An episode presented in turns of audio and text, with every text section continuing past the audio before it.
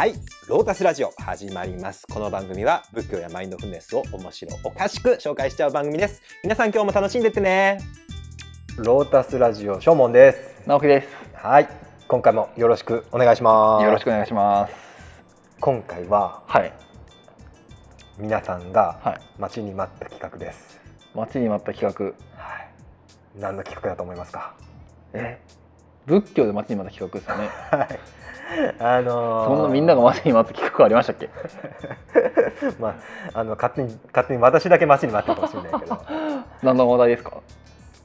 下ネタの回です、下ネタの回。はい、仏教的下ネタの回前回大盛り上がりしたはいやつをもう一度やってくれるんですね。前回大盛り上がりしてちょっとまだ語りききれてなはいみたいな、はっていうところがあったんい。でなるほど。あの今回ははい。ちょっとさらにさらにこう深掘りしていこうかなとなるほど。思いますおおですんでちょっとちょっと18禁というかー。十八禁の仏教の話。ちょっと18禁なんで、まあ、はい下ネタが苦手とか、うんあのこういう話はちょっとっていう人は、うんまあ、あの視聴を止めてもらったらいいんですけど、はい。でもこれもちゃんとはい。お経に書いてますから。そこお経に書いてある下ネタの話。はい、ただのただただ我々の野郎がはい。下ネタを喜んで喋ってる話じゃなくて お釈迦様がちゃんとこうお釈迦様が関わった下ネタなんで、うーん。それは気になりますね。はい、でそこは。安心していただけたらなとわかりました。前回がテーマ何でした？前回オナキン。はい、えー強烈なワードですね、はい。オナキンですねオナキン。はいオナキンしちゃいけないんですよね。あオナキンしなきゃいけないのか。えーちなみにオナキンって何何でしたっけ？えっと G 行為をすること。G 行為ですあね G 行為をしないことがオナキン。G, G 行為しないことですねしないことまあ G 行為っていうのは、まあまあ男ちょっと女性はもしかしたら分かんないかもしれないですけど、まあ、男は宿命としてね、はい。やる行為で、間違いない。ああのエッチなビデオはい。エッチな本を見ながら、まあ、自分の手で自分を慰めるという、まうん。あ、そういう虚しい行いなんですけど、お坊さんはそれやっちゃいけないんですよね。やっちゃいけないですね。はい、あの仏教にはえルールブックがあって、はい。ルールブックなんて言うんでしたっけ？え律。そうそう律律律蔵あの戒律の律っていう漢字を書くんですけど、律蔵っていうのが、まあ、いわば仏教のお坊さんのコミュニティのえー法律集。ルールブックになっててそこに、えー、オナオナまるまるはい。自分を慰める行為は、えーしてはダメですよっていうこういう、うん。あの禁止事項がありました。で、まあ、それだけだと何も面白くないんだよね。うんうんうん。どうやってそのルールが決まったか。ああ、律どうやって律が決まっていったか、はい。ルールが決まったか。覚えてます？ルールのブッダのルールの決め方。は、まあ普通に暮らしをしていて、まあ事件が起こり、はい。事件に対して、まあそのルールをその都度決めていったって。そうなんですよいうことですねそうなんですよただこのあのオナまるまるしてはいけないとか、はい。盗んではいけないとか、うんうんうん。殺してはいけないとか、うん。それがこうなんていうかうん事務的に、はいもうすごいつまんないじゃないですか、はあのほ六法全書とか読んでても、うんうんその法律の条項だけ読んでも面白くないじゃなうんいうですか、んうん。やっぱりそこにえー判例はい要は事件はい。どうしてその法律がえー制定されたかうん。っていうのが、えーそれと合わせて読むことでやっとこの法律って生き生きしてくるし、うんまあ面白いなっていううん気持ちになりますよね。うん。はい。でこの律っていうのはあのその法律と一緒で必ずお釈迦さんはなんか事件うんやらかしたやつうんうん。が 出てからはい。その法律を決めるなるほど。だからこのルールの一つ一つにお話がくっついてるんですよね。エピソードがはいあるわけですね。都度都度。はい、でしかも結構具体的にうーん。結構こう細部までへどんな人だったかとかまではい含めて、あの事件を細かくはいははい。もう本当に事件簿っていうかまあ、はい。ち面白事件簿なんですけど、うんうんあの事件簿と言えるぐらいこう詳しくこう述べられてて、うん。なるほど。それがもうめちゃくちゃ面白いんですよ。うんうんうん。まあ、今回はちょっとね、はいあのエロの方のはい事件簿を取り扱うんですけど、はい。あのまあ、オナキンもエロですけど、はい。今回オナキンを超えたうん。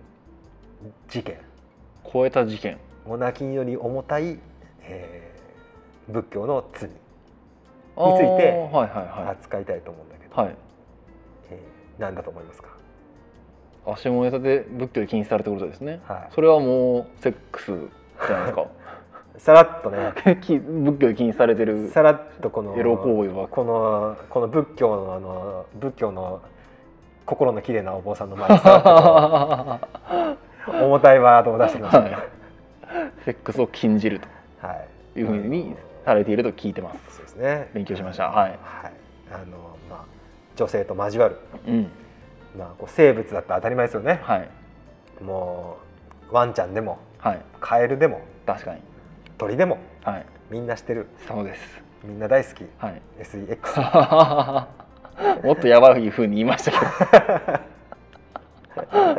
いやいやだって好きじゃなかったら我々今ここにど、いないから、まあこんなにね。反映してないですからね。反映してないし種が我々生物が。このこのこの地球終わってますからね。確かに。はい、だからあその SEX の話が仏教にもあると、はい、仏教ではその SEX はやってはいけないと。うん、一番重い罪なんですよね、あ一番重い罪なんですね。うん、ちなみにお泣き破るとどんな罰が待ってたかって覚えてます？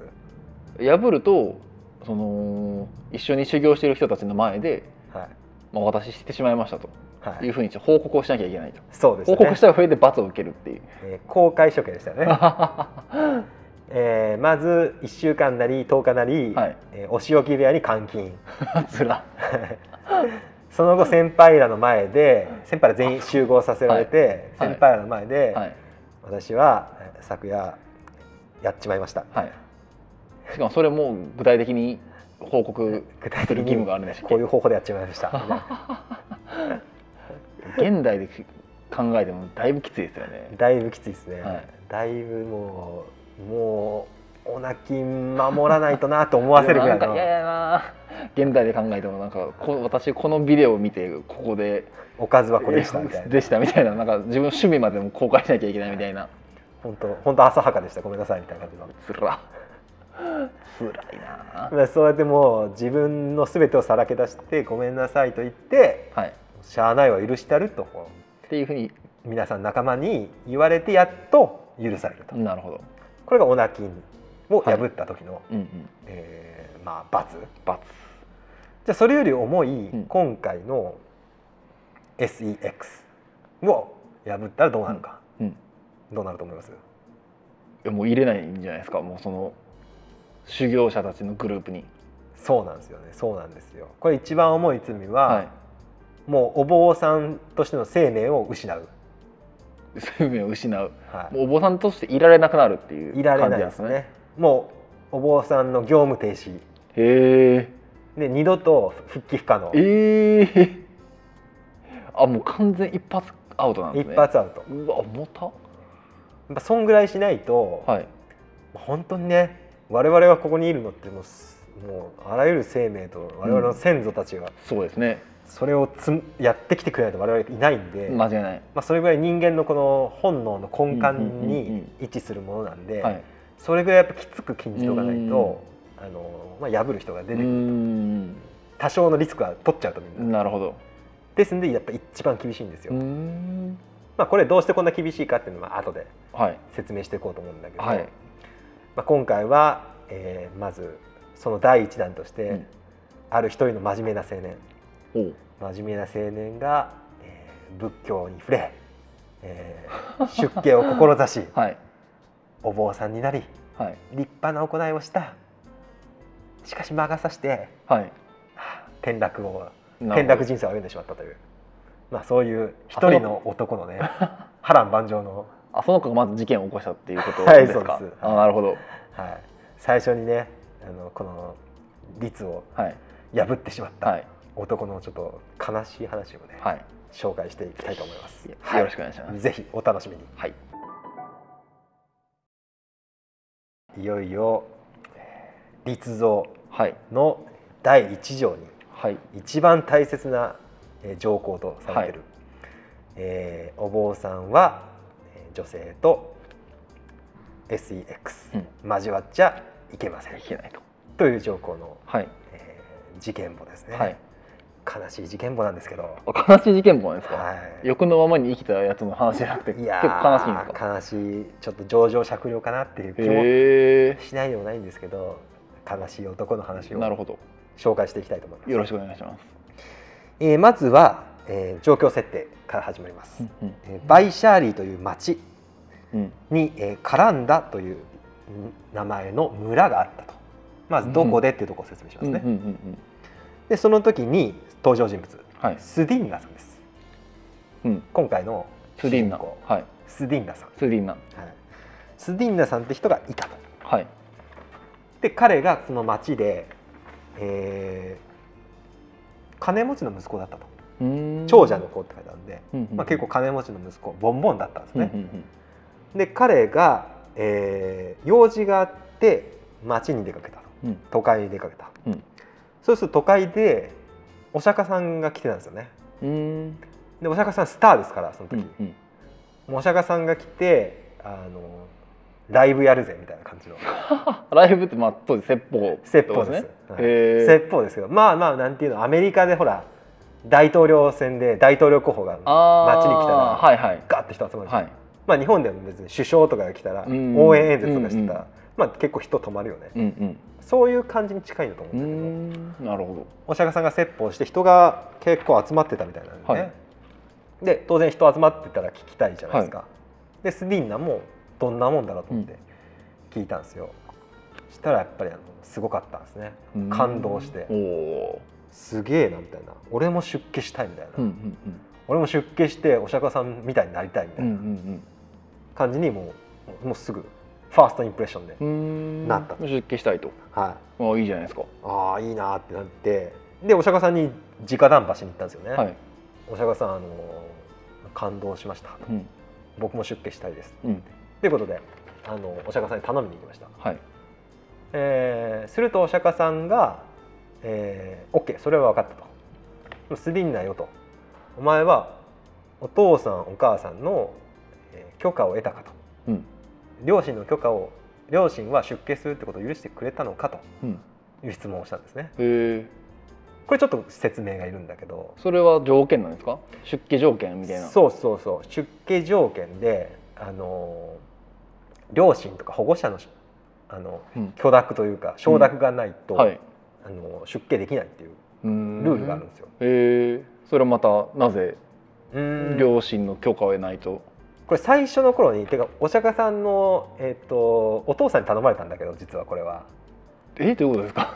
お釈迦さん王子だったじゃああはいはいはいんで後継ぎだったじゃん。うんそうですね。でも出家しちゃったんだよ。はい。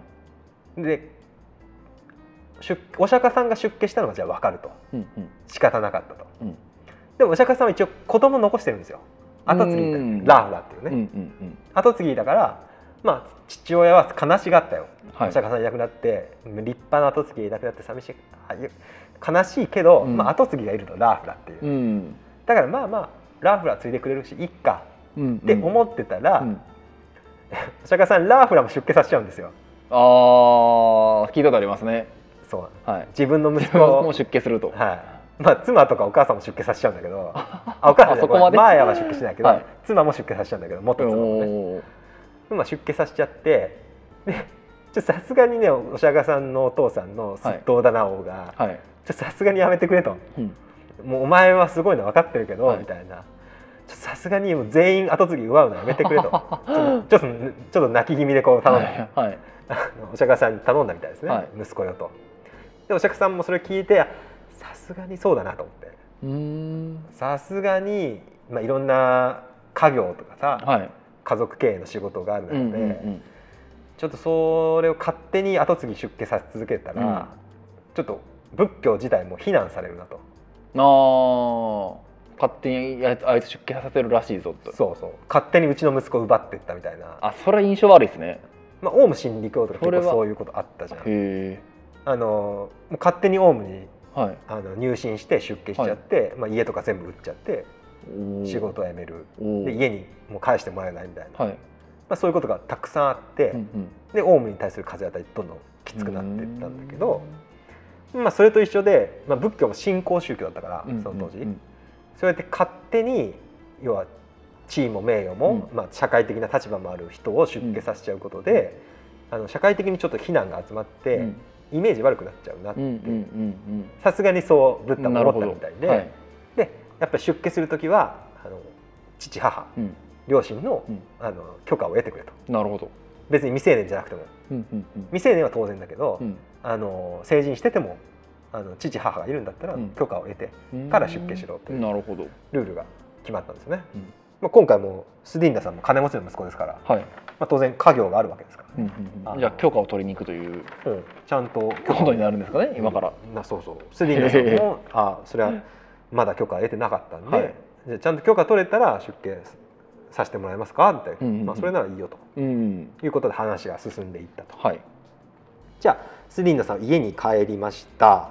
で家に帰ってお父さんお母さん。うん。ブッダの話めっちゃ感動的でした。あの私もう出家するしかないと、うん。俺もブッダみたいになりたいということで、うん。父母に言います。はい。父母は「お前はな、えーもう本当に私たちが大好きな一人息子うんですと、うん一人息子でしかも幸せにもう楽に何の苦労もなく育ってきただろうと。うん。父母私たちの気持ちとしてはもうお前がたとえ死んでうん。それで別れる。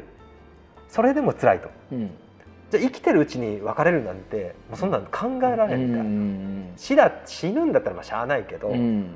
生きてるうちに別れるなんてもうともう到底、うん。まあそりゃそうだ。はい。一人息子ですからね、それは悲しいですよね。うん、もうもう長与花よとはい。育ててきたはい。箱入り息子がうん。何を言ってるんだとうん。いうことであの許してもらえません。はい。で、えーまあ、これはよく仏教あるお経あるあるなんだけど、はい。同じこともう一回言うんですねスリンダが、はい。まあ、それは分かったけどうん。出家したいんですって、まああなるほど。一回ダメって言われたけどもう一回言う。うん、大体3回ぐらいだよね。ああるんですね大体数が。もう一回言って、えー父母も同じこと言うんですね。はい。いやだからお前は幸せいっぱいだし私たちお前のこと大好きだから、うん。別れたくない。嫌だ、うんみたいなうん。もう一回やってこういうやり取りが3回うんなぐらい。るほど同じのを繰り返されはいます、はいで、えーっと3回目になってくると、えーもうダメだと。うん。あースディンダも分かったと、うん。まあこれはもう言葉で言ってもダメだなっていうことで、えー実力行使に出ようとうん。します。うん。はいここで問題。はい。インド人の、えー実力行使。はい。インド人の、えー反抗の仕方インド人のがあるんですか？はい。これインド人独特だと思います。独特？お父さんお母さんや社会に対する反抗の仕方、はい、まあ、日本人だったら普通にはい。逆ギレするとか、うん、まあ関わらないみたいな家出するとか。そうあそうですね。うん。関わりは立みたいなね、つはい。やり方しますけど、はい。ちょっとインド人はちょっと思考が違う。へえ反抗の仕方が違うんですか？そうなんですよね。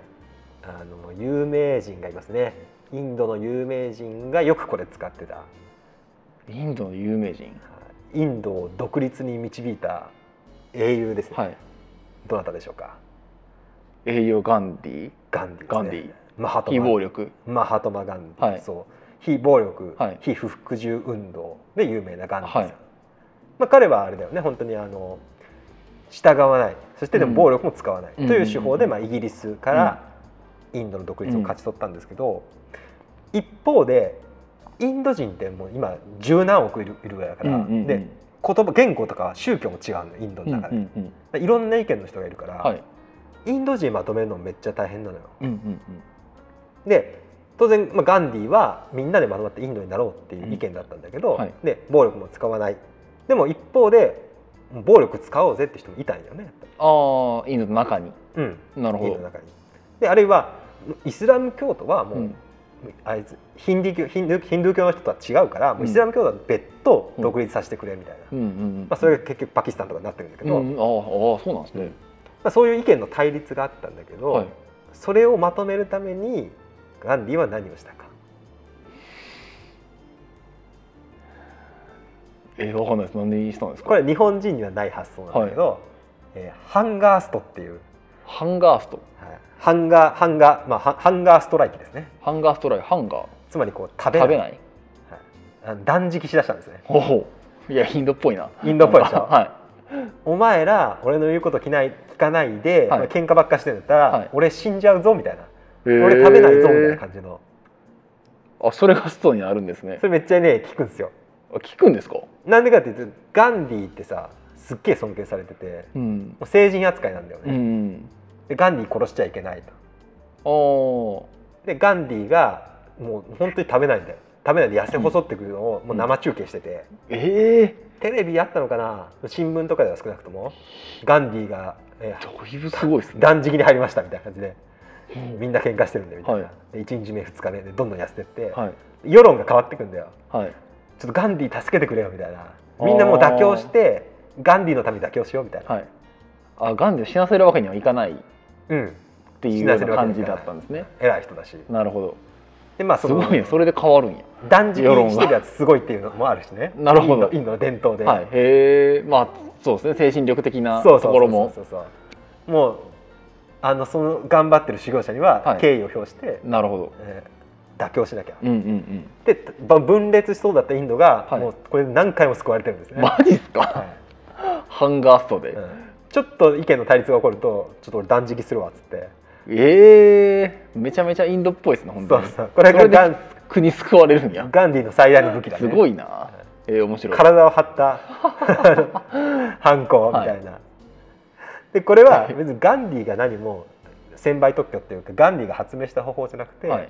もうインドには古代からある伝統で、えそれが出てくるんですよ。じゃあスリンナも食べなかったスリンナも食べなかった。へえ敷物もない地上こう床の中にこう伏せてじゃあ俺はこの床の上で、えー、鹿力ずんば出家をべしって言ったんで、うん。俺はもう食べないから断食してここで死ぬか出家させてもらえるかどっちかだみたいなう感じ。かなり熱いことを。確かに。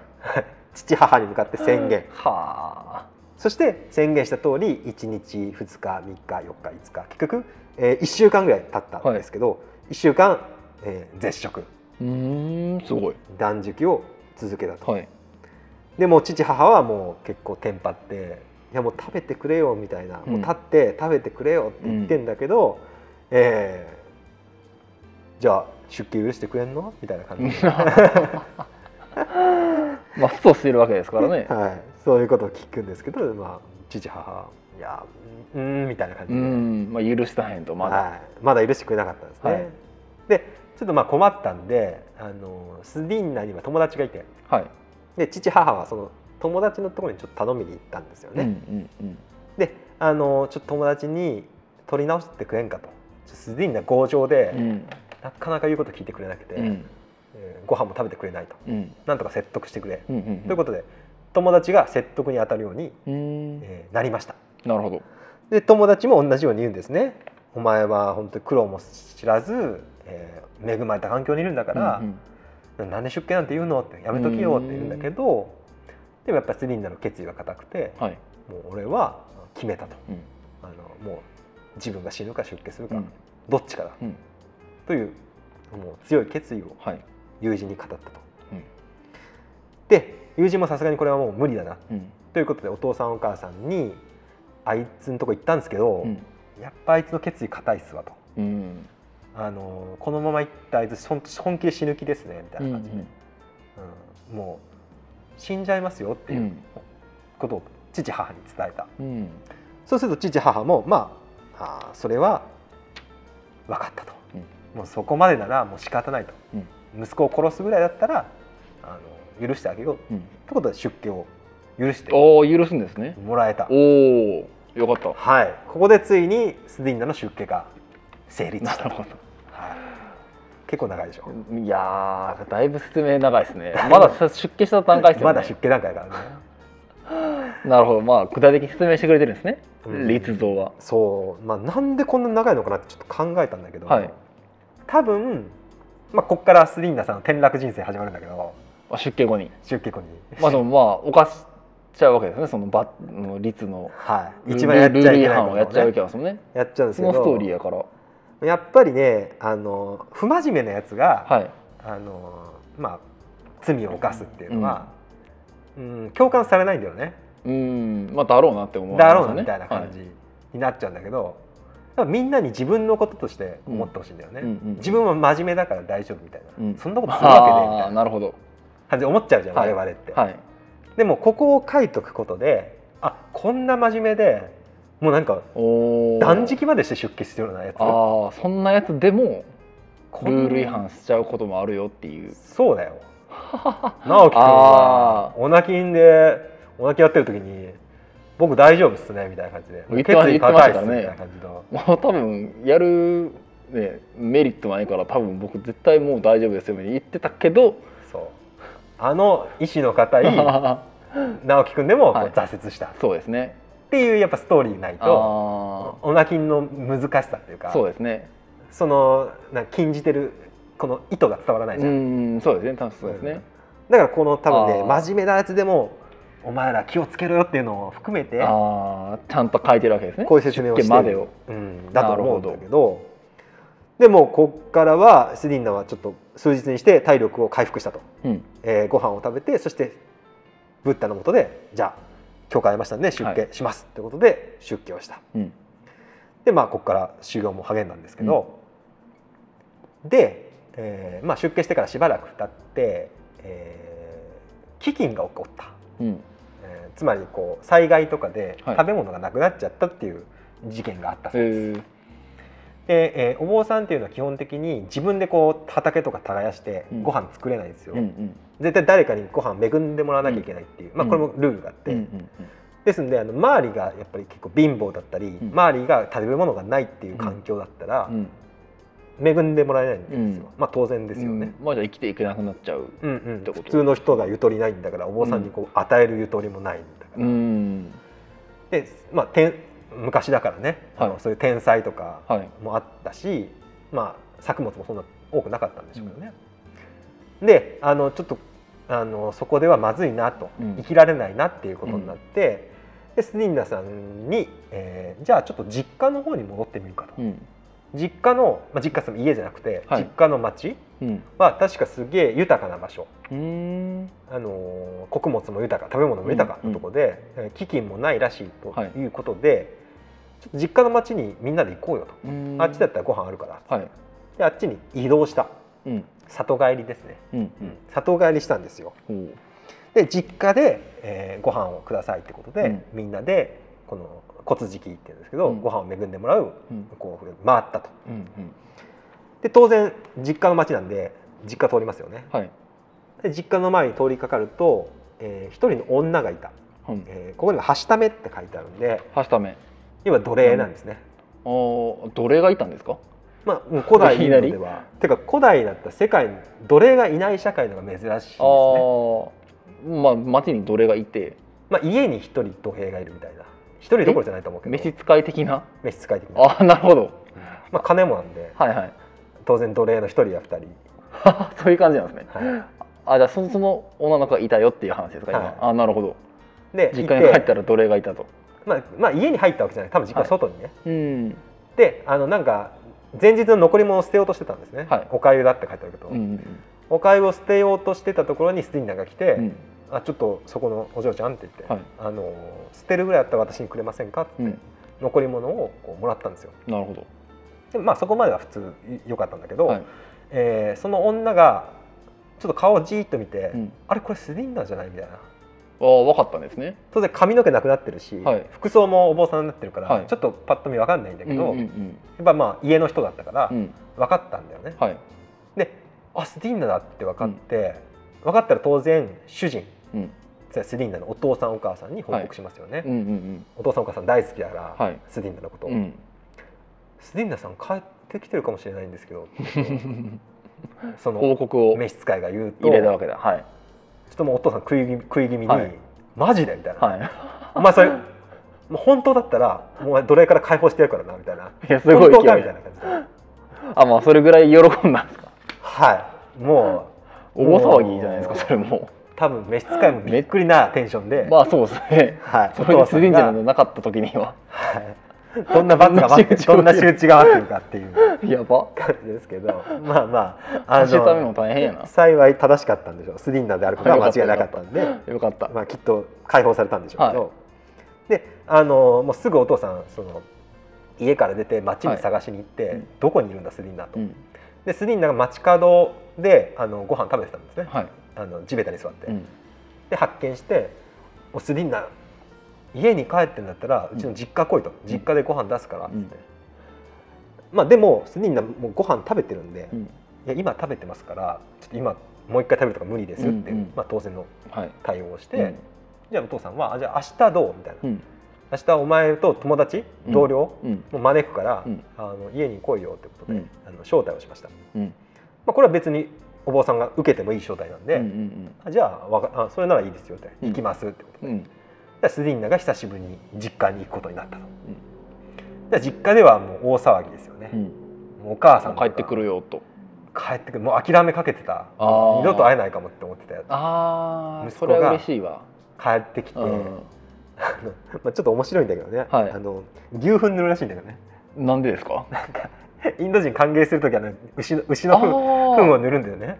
その神聖な生き物だからですか？そうなんか浄浄化するっていうかあのなんか牛の糞にはどうやら防虫作用もあるらしくて、へえあの乾くと匂いもしなくて防虫作用いいんだよみたい。でめっちゃいいじゃないですか。そう。牛の糞こう撒いたりとか、はい。塗ったりとかするみたいだけど、はい。まあそんな準備からごちそうの準備から、あなるほど。まああの迎え入れる準備をはい。手厚くしてたわけです、ね。手厚くしてて。なるほど。でここで一個新事実が判明。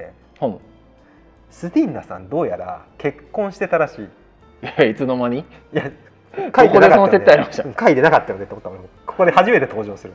ああじゃあ出家するときに別れた。そうでしょうね。ってことですよね。はい。それ書いてなかったね。なるほど。まあでも嫁がいた。嫁がいた。嫁がいた、い。そういうふうな嫁がいた。あ子供はいなかった。あなるほど。で元の妻を呼んできたと、うん。スディンナの。うん。でそしてスディスディンナの好きそうな格好しろお前。みたいな。って書いてあるんですか？書いてある細か。スディンナの好きそうなえ衣装を持って飾れと、ああまあ帰ってきてほしいから。まあ、ちょっと誘惑誘惑しようとです思ったんでしょうね。ねなるほど。はいあの嫁で釣ろうと、ははい、お母さんは画策します。いなるほど。でえーっとスディンナさん行きます。うん。でスディンナはに、えーお父さんお母さんはごちそう、えー出してあげて、はい。どうだ美味しいだろうと。うん。もうお前ここにはいっぱい財産もあるし美味しいもんもあるし、はいもう帰ってこいよみたいな感じで、うん。修行つらいだろみたいな感じはい。で言ってくるんですけど、うんうん。まあ、スニンダさんはいやいやもう別に修行楽しいですし、ん。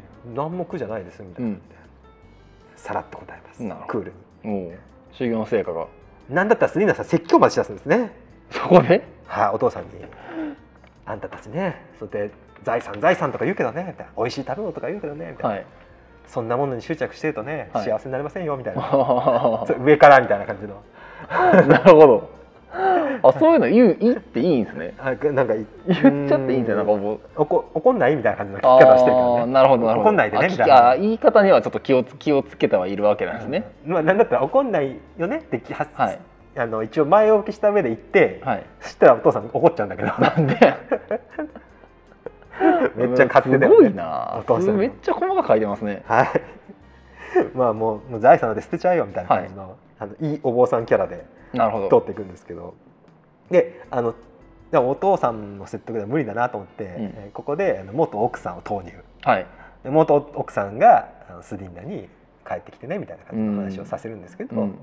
えー元奥さんにもスディンナはあの塩対応何言ってんのお前みたいなもおうなんとかちゃんとナビカズ。だったのがお何言ってんだ女みたいな感じの言い方をしてかなり塩対応、して、えー、と元妻はえー悶絶してその場に倒れたと。うん、もうよっぽどショックやったんでしょうね。悶絶しちゃった。そんですこまで言われるのがまさかそこまで言われても、はい。超ショッ悶クを受けて絶ショックでショック受けたと。はい。はい。まあまあ、こんなそんなこんなであの食事は進んでちょっと気まずい感じで進んでったんですけど、お母さんが最後に、はいい、ろんなお願いしたけど全部無理なら一つだけ聞いてくれと。うん「お前が出て行っちゃったから我が家は跡継ぎがいなくて困ってる」と。うん。だからもう大変残念だけどお前のことは諦めると。うん。だけど後継ぎだけ作ってくれと。うん。後継ぎがいないとしんどいみたいな、うん。まあそりゃそうだ。当然のね金持ちですからね、はい。うん。言われて。セディンナさんもまあいろいろ負い目があったんでしょう、うんうん。まあ、後継ぎか、まあ、後継ぎならいいかな。っうん。てことで OK を出しちゃいます。うん。で OK を出した、えーお母さんは当然喜ぶ、喜ぶね。がぜんやる気になって、ね。えー元妻に、まあ、ちょっと計算 あの生理来たかどうはい。か報告してみたいな感じで、ちょっと計算しろと。準備万端に ちゃんと子供が授かれるように。はい。準備万端仕組んでいったわけとだ。いうことで、はい。元妻を徹底的にはい。あの 後継ぎができるようなコンディションをしたりまなるほど。まあでやっとねそこまでいけたわけだから。やっと来ましたから、はもうこれ最後のい希望もうその失敗するわけにはいけないですからね、はい。お母さん的にも。そして、えー元妻をお坊さんたちの、まあ、お寺、うん。お寺っていうか、まあ、森ですけどね。うんうん森の中に派遣して、うん。でえーもう一回スニーナにはい「この間約束したよね」って。うん「大丈夫だよね」って、まあ、スニーナも一度言ったことですから、うん。はい、大丈夫です、うん。ということであの了承します。はい。どう書いてあるかっていうとこれが結構生々しいはいんだけど、えっと、スディーナは、えー元の妻の腕を取って森の中に入りえー元の妻と、えー、さ3回行った あおちゃん覚えてるんですね。と、はい、3度何回三度やったと3度不情報を不情報を行ぜるとか。すごいな細かはい立像の細かさすごいですね。すごいでしょ。もうそこまで書かなくてもいいじゃん。確かに。そこまで報告させられるのか。多分あのー性欲が爆発した時のこの凄さをね。前ら真面目そうな顔してるけど、はい。一旦爆発したら3回いっちゃうからあーまあ今の出家生活でちゃんとそこら辺はしてなかったわけですもんね。してなかった。久しぶりにってことですもんね。してなかった。ああそれはそうだな。たまりにたまったものをぶつけてきた、だはい。なるほど。いうサンドいいけたと。3度行ってしまうわけど、そうすると ちょっとこれ面白いんだけど、はい。もう仏教独特なんだけど、はい。神々が叫んだと。神々が「ブッダさんブッダさん弟子がやっちゃいましたよ」みたいな感じの、めっちゃいらんことするじゃないですか。はい、四天王とかね。神神いらんこと四天王とか山天とかまあねチクったみたいな感じなんですかね。チクったっていうかなんかまあ神々は基本、えーブッダの味方なんですよ、あそうなんですね。う、ん、ブッダの友達というかブッダのサポーターなるほど。なんであの、まあブッダに不不利なことが起こるととこうやってリアクションを取るんですよ、なるほど。はい。まあサポーターだから。はい。悟った時とかもすっげえみたいなこと言言った。り、あその段階からサポートしてくれてたそれちょっとなんていうのこの ひな壇的な立場にはい。はい。神様たちは。ちょっと、はい。あのガヤを入れてくるんですよね。なるほど。あじゃあ今回もまあ入れたわけですね。今回もガヤが、破ったやつおるぞと。はい、ガヤが入ってでやっぱスディンナもはい。だんだんまずかったかなという。うん。なって、えー悩み出すと。なるほど。元の妻と交わってしまったはい。スディンナさん、はい。えーだんだんと、えー後悔が生まれてきます。これあの瞑想とかしてる人はい。は分かると思うんだけど、うんこう瞑想して目つぶってこう自分の内面とかを見つめたりしてるとうん。普段気にしてないなんか後悔とかあ心配とかがい。やたら出てくると。出てきますね。出てくるよね。わかります。これもう瞑想あるあるで、はい。あの瞑想修行した人は誰もみんなうん。マインドフルネスでもいいんですけど、うん。まあ、大体うん。経験したはい。ことあると思うんだけど、はい。まあスディンナさんお坊さんなんで、はい。基本瞑想してるんですようんうんだからちょっとでもミスったことすると、うん。なんか増幅されてうん。うんうんまずかったかなみたいな感じで。あやっちゃったなーみたいな。そうそうそう思いが湧いてくるんですね。湧いてくるんですよね。うんうんうん。で今回も、まあ、当然これはい。やっちゃいけないこともちろんルールはまだなかった。はい。あの女性と交わっちゃいけないっていうルールはまだ決まってなかったんだけど、あのまあ、修行者の常識としてあったんだよね。うんうん。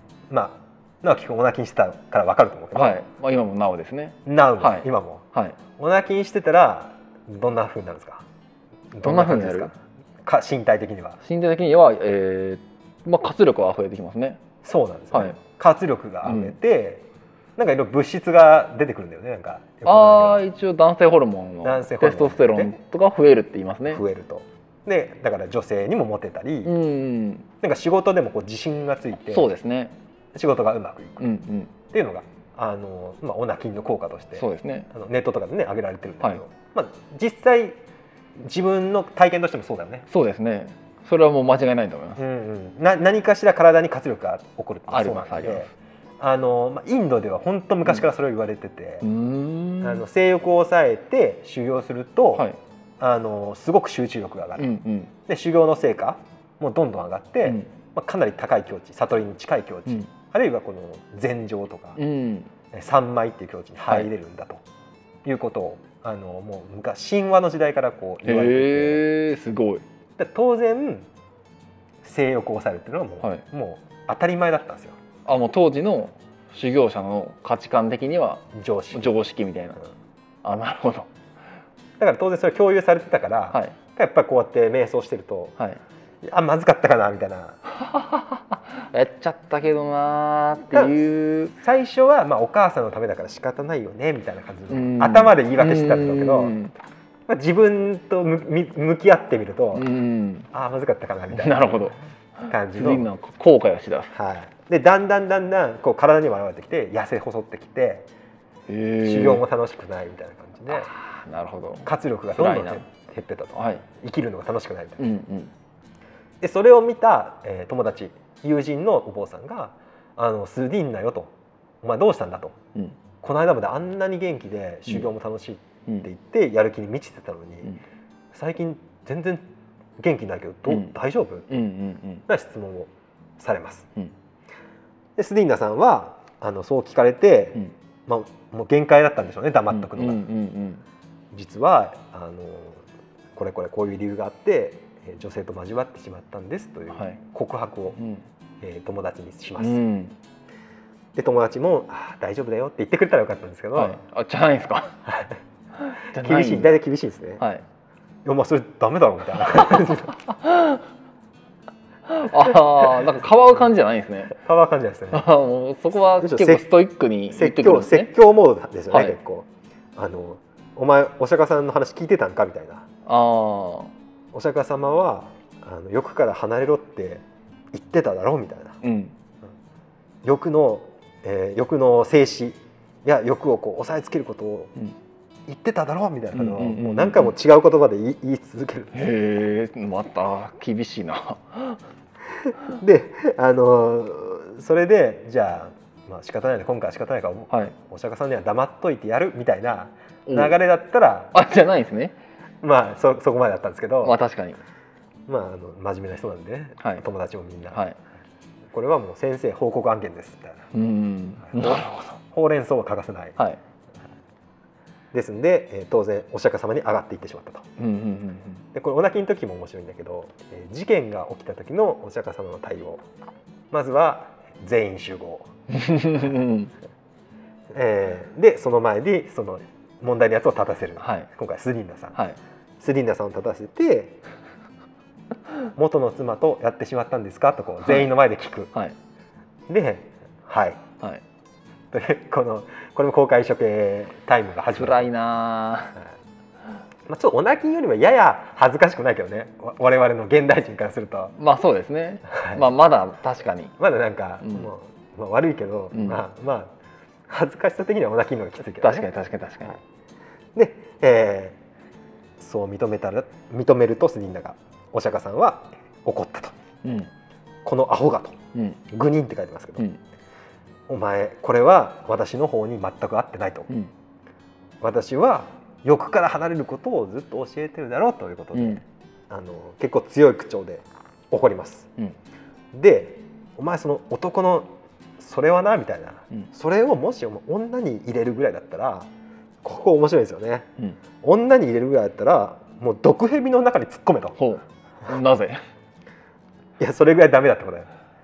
ああそれぐらいそういうこと伝えたかった女性の中に入れるっていうのはもう絶対アウトみたいな。なるほど。それするぐらいだったらお前毒蛇の中に突っ込む突っ込めみたいな。ほうほうほうほあるいはもうなんか燃え盛る火の中に突っ込めみたいうな、はい。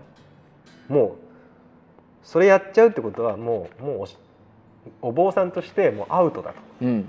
もうあのお坊さんとして死ぬようなもんだとういうんことで、まあなるほど。うん。かなりね強い口調でうね、ん。お釈迦さんが叱ってるんですよね、うん。